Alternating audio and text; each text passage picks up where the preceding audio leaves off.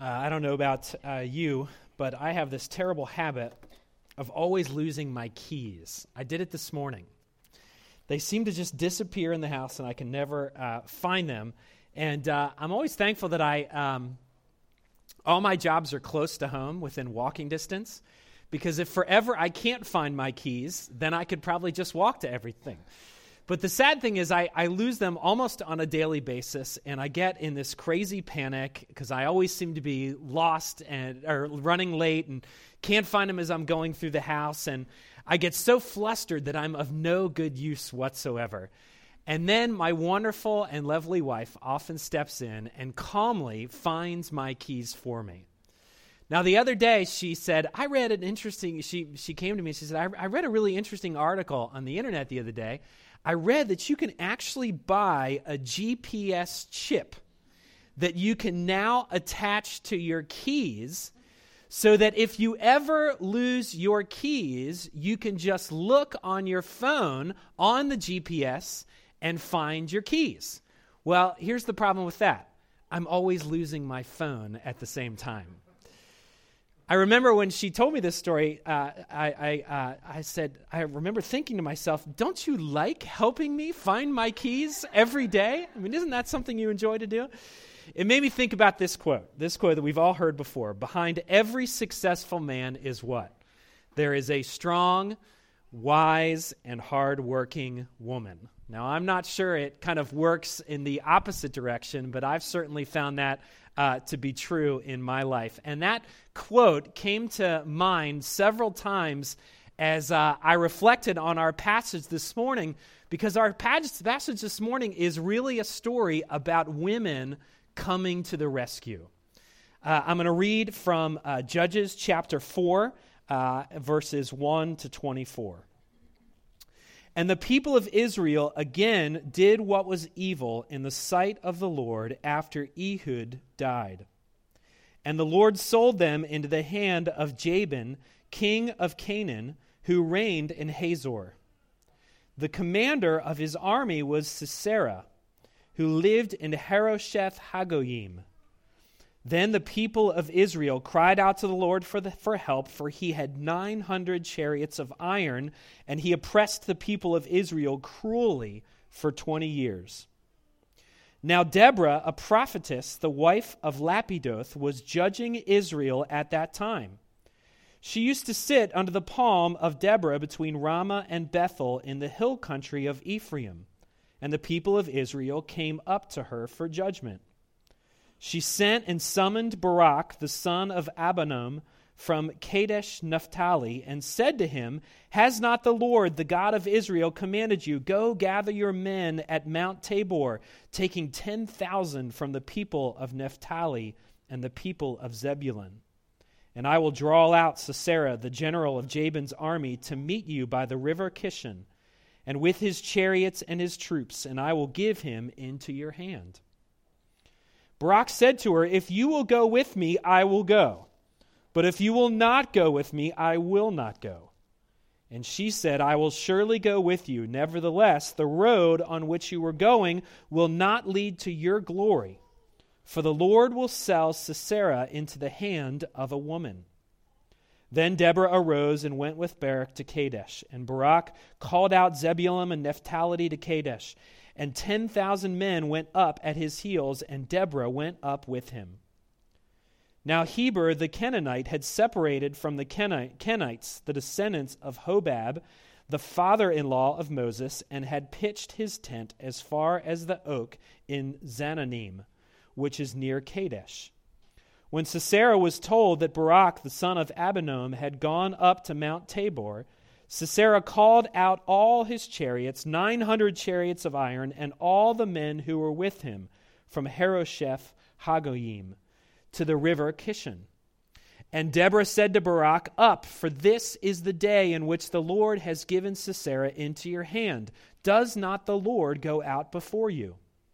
So Barak went down from Mount Tabor with 10,000 men following him, and the Lord routed Sisera and all his chariots and all his armies before Barak by the edge of the sword. And Sisera got down from his chariot and fled away on foot. And Barak pursued the chariots and the army to Harosheth Hagoyim, and all the army of Sisera fell by the edge of the sword. Not a man was left. But Sisera fled away on foot to the tent of Jael, the wife of Heber the Canaanite. For there was peace between Jabin, the king of Hazor, and the house of Heber the Kenite. And Jael came out to meet Sisera and said to him, Turn aside, my lord, turn aside to me, do not be afraid. So he turned aside to her into the tent, and she covered him with a rug. And he said to her, Please give me a little water drink, for I am thirsty. So she opened a skin of milk and gave him a drink and covered him. And he said to her, Stand at the opening of the tent, and if any man comes and asks you, Is anyone here? say no. But Jael, the wife of Heber, took a tent peg and took a hammer in her hand. Then she went softly to him and drove the peg into his temple until it went down into the ground while he was lying fast asleep from weariness. So he died. And behold, as Barak was pursuing Sisera, Jael went out to meet him and said to him, Come, and I will show you the man whom you are seeking. So he went into her tent, and there lay Sisera dead, with the tent peg in his temple. So on that day, God subdued Jabin, the king of Canaan, before the people of Israel. And the hand of the people of Israel pressed harder and harder against Jabin the king of Canaan, until they destroyed Jabin, the king of Canaan. This is God's word. Let's pray together. Father, thank you uh, for these stories, Lord. It's, it's uh, hard for us to even imagine uh, the circumstances behind these stories, Father. Uh, but we know that because they are a part of your holy word, because they are a part of your scripture, that they are profitable and beneficial for us to, to not only understand you, but also to grow in our relationship with you. So, Father, we pray that as we meditate on this kind of ancient, wacky story, Lord, that you would help us to even see what it tells us about you and what it tells us about what life looks like in a relationship with you. We pray all this in Christ's name. Amen. If you've been with us uh, the past couple weeks, you know that uh, during the Lenten season, we've chosen to focus on this kind of rather obscure book in the Old Testament uh, called the Book of Judges. Uh, many people look at this book and say it's a very dark book. You can tell that in our story. And uh, that it contains a very dark chapter in the nation of Israel, God's people. If you read the Old Testament at all, you'll know that the Old Testament is really kind of one big story about God's unique relationship with the nation of Israel. It wasn't an exclusive relationship, but it was a very unique and special relationship that he had with these people. He said he would be their God, they would be his people. But it's also interesting for us because, in some ways, the Old Testament is very instructive for us on what life looks like for us when it is lived in a relationship with God. And if you've been with us, you'll know that the key to understanding this book is four S's, right? It starts with a sin or, or God's people walking away from God. That sin leads to servitude. It leads to uh, another country coming in and oppressing God's people. Then it leads to supplication or God's people coming to the end of themselves, feeling miserable and crying out to God for help. And then comes salvation, often in the form of an unlikely rescuer. It's a pattern, it's a cycle, it's a bad habit in the people of Israel that keeps repeating over and over and over itself. And over the years, as I've looked at the book of Judges, I've seen my own life in the book of Judges. I've seen patterns and cycles or habits that I get stuck in as well. So it becomes this incredibly profitable, profitable book for helping us understand what a life looks like in relationship with God. The tendency for all of us, whenever we approach Scripture, is to think about what its implications are for our for our personal lives. To look at a passage and say and say what does this passage mean to me? Or how does it change the way I live my life? What does it mean for me on Monday morning? And that is important. We ought to ask those questions of the scriptures. But I think the scripture writers have almost a different aim because I think they always want to shift our focus. They always want to take our gaze off of us exclusively and instead put our gaze on God Himself, His character, and His beauty. And this morning, as we look at this passage, I think we see, I think we see real, three really profound things about what this says about God Himself and about God's character. The first thing I think this passage tells us is it reminds us that God is incredibly faithful to His people. God is faithful to His people. Just think about the verses right as this passage starts out. It starts out in verse 1 And the people of Israel did evil again in the sight of the Lord after Ehud died, and the Lord sold them into the hand of Jabin, the king of Canaan. If you fast forward just a few verses, you get to verse 4, where it says, Now Deborah, a prophetess, the wife of Lapidoth, was judging Israel at this time Of course, as we mentioned before, the passage opens just like so many do in the book of Judges, where the people uh, commit sin. They, they walk in their evil ways, and God sends someone or something to wake them up. And in this case, they were sold into servitude to Jabin, the king of Canaan, who was an incredibly wicked king. And as the book repeats this, you continue to be reminded of something that I think is very important, and that is the book continues to remind us that there are consequences for our sin. If you are in a relationship with God, then you know that you have been forgiven from the cosmic cost of your sin. Your debt has been paid. You have been made clean before God. You stand in the goodness and righteousness of Christ. But that doesn't mean that we stop sinning. Doesn't mean that at all. Once we enter into a relationship with God, we are positionally forgiven, but often our old person, our old habits continue, and we continue in sin. And sometimes those sins bear very real consequences in our lives. Imagine for a moment that, that uh, I harmed my wife or a family member in some way. Maybe it was a, it was a harsh tone or uh, a harsh word that I had said to them. And imagine that my wife, my wife came and confronted me about it and said, You know, you really hurt me by, by what you said. And I would look back to her and I said, Yes, that might be true, but God has forgiven me for it, so all is said and done. Let's just move on, right? That probably wouldn't work, would it? Would it?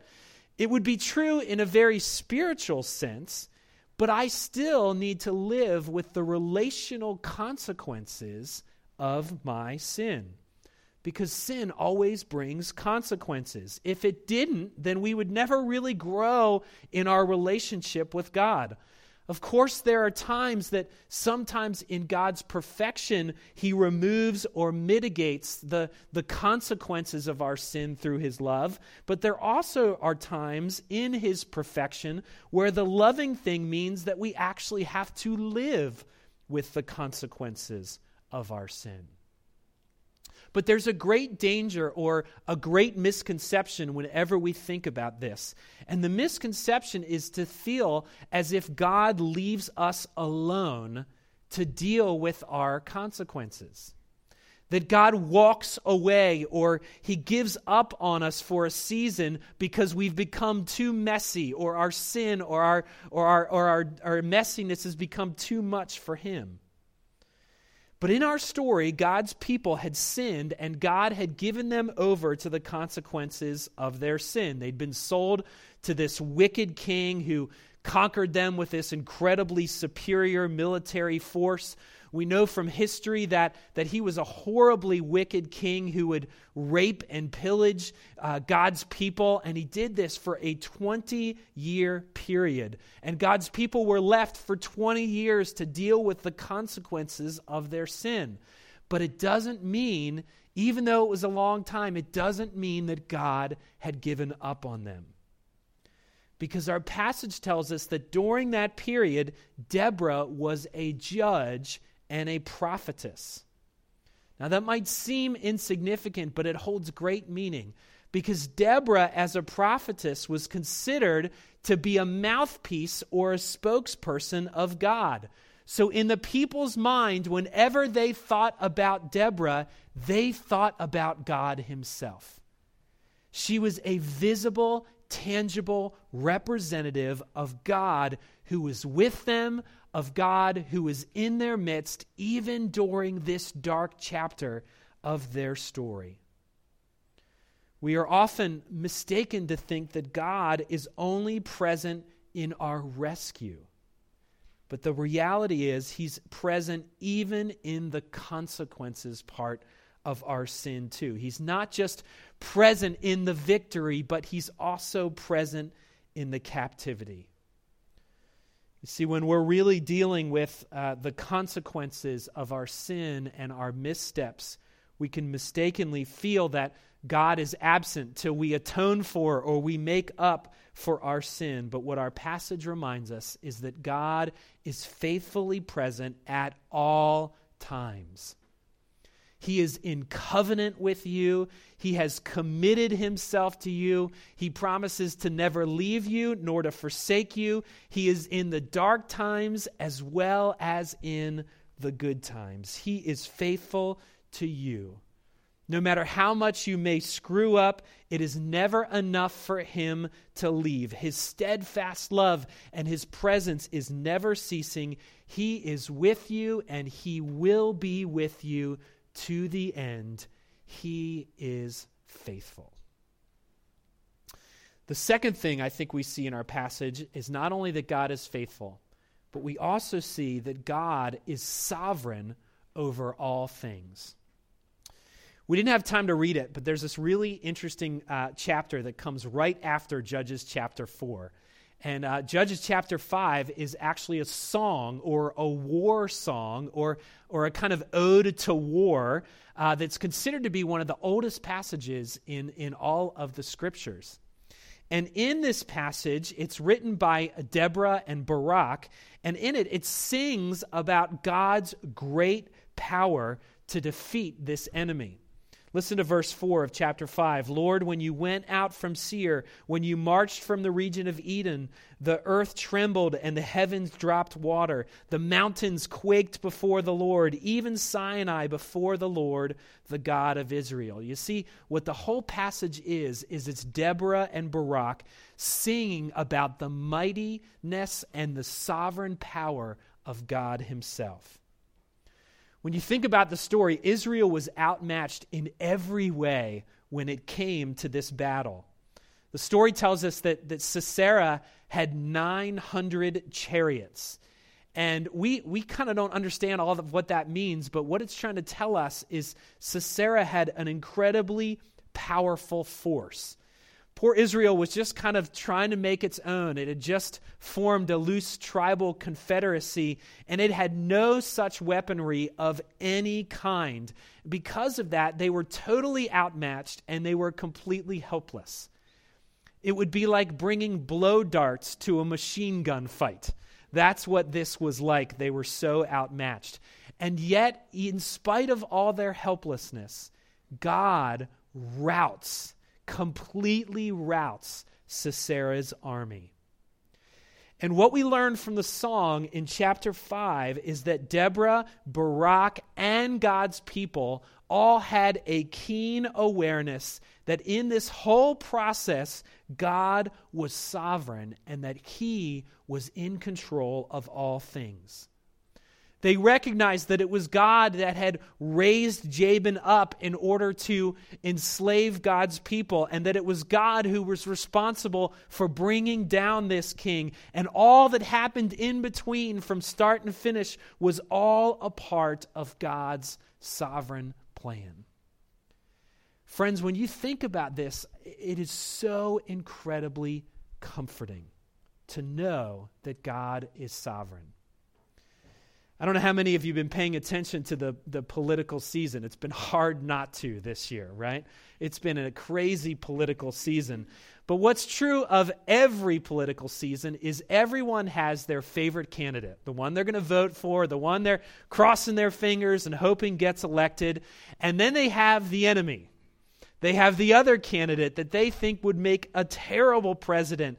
And if this candidate becomes president, if he or she becomes president, it will be an absolute disaster for our country and the world will explode. We all think in these terms. But we have to remember, especially in an election season, that ultimately God is the one who is in control. Daniel chapter 2, it says, Blessed be the name of God forever and ever, to whom belong wisdom and might. He changes times and seasons, he removes kings and sets up kings. But, friends, what is true politically, what is true globally, is also true personally for our lives as well. Everything that comes to you, everything that comes to you each day comes from the very hand of God. You go nowhere by accident. Every interruption that you would term an interruption comes from God's divine plan. It comes from His hand. Nothing happens to you outside of His control because He is sovereign over all things.